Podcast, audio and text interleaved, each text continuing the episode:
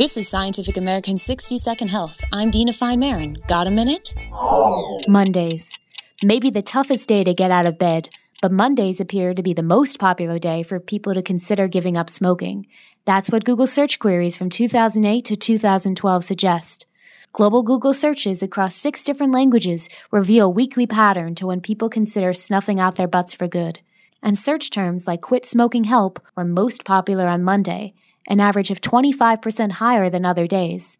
That's when combined across English, French, Chinese, Portuguese, Russian, and Spanish. So finds a study in JAMA Internal Medicine, published by the American Medical Association. These higher search numbers are real. It's not that there are more Google searches for everything on Mondays. Of course, the stats show only that people were doing info searches on Monday, not that they actually tried to quit. Still, the data mining offers insights. If the start of a new week means heightened interest in tobacco termination, public health campaigns might also target Mondays as the best time to hook a smoker trying to kick the habit. Thanks for the minute. For Scientific American's 60 Second Health, I'm Dina Fine Maron.